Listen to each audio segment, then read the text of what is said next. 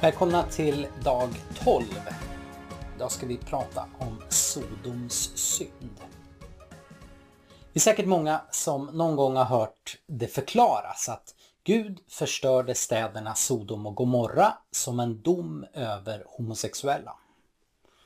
Men när vi tittar närmare på den bibliska berättelsen så stämmer det inte.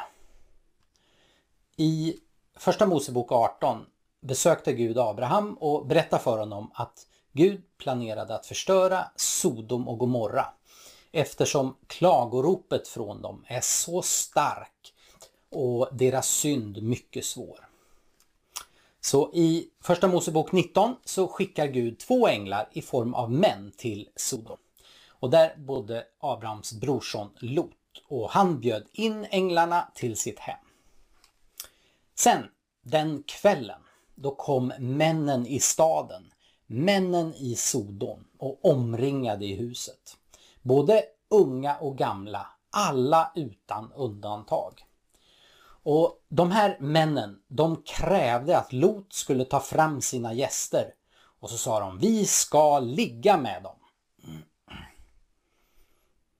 Änglarna gjorde då det märkliga. De förblindade männen i staden och därefter så flydde de och sen förstörde Gud staden med svavel och eld. Det var inte sexuell åtrå som Sodoms män gav uttryck för gentemot Lots gäster. De hotade att våldta dem. Och det här blir än mer tydligt om man också läser den parallella berättelsen ifrån Domarboken 19.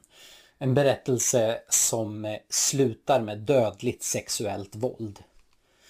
Under den här tiden så var gruppvåldtäkt eller våldtäkt en metod för att förnedra och förgöra.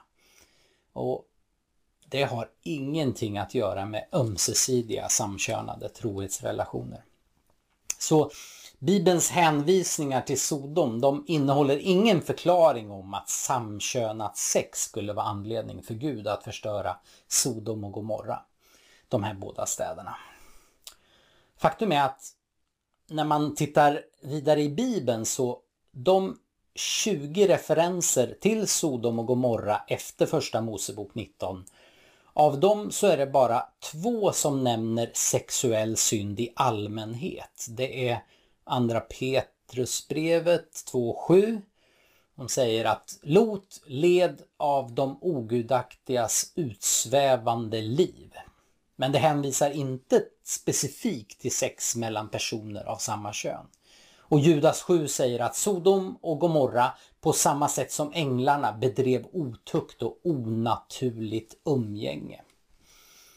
De grekiska orden som översätts med onaturligt umgänge här, sarkos heteras, eh, det betyder bokstavligen annorlunda kött. Eh, vilket troligen hänvisar till försöket att begå våldtäkt på änglar snarare än män, människor. Vi kristna skulle aldrig avvisa alla heterosexuella relationer endast utifrån en berättelse om homosexuellt sexuellt våld. Och när det gäller förhållandet mellan personer av samma kön är det minsta vi kan göra att tillämpa samma grundläggande försiktighet och nyansering i vårt samtal om dessa relationer som gäller för alltså samma nyanser som vi använder i relation till samtal om heterosexuella relationer.